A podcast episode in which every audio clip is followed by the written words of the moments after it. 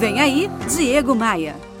Muitos de nós estão sofrendo as dores da alma.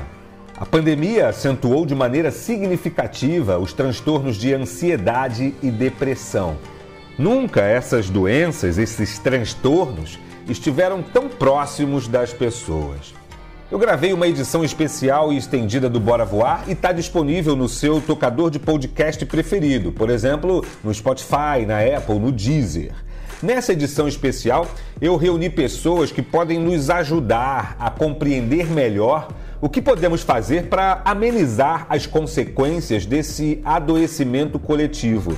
Tem um cantor brasileiro praticante de yoga, tem um monge budista, tem um hoteleiro de Campos do Jordão que bolou um negócio muito interessante para superar essa, esse desafio do home office, recebi psicólogos, comunicadores, um pelotão de elite.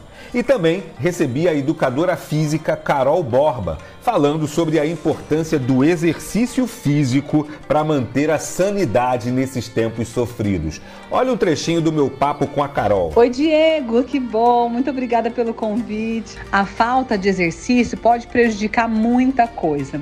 A falta de exercício não prejudica só o nosso lado físico, por exemplo, a mobilidade, o alongamento, mas prejudica até o funcionamento do nosso cérebro. Nosso corpo ele foi feito para se movimentar. Quanto mais a gente se movimenta, mais energia a gente tem, por incrível que pareça.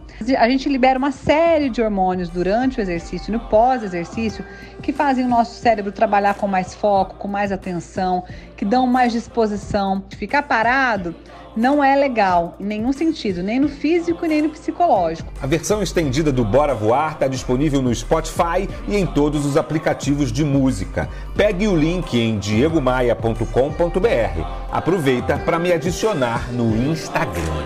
Bora voar? Bora voar?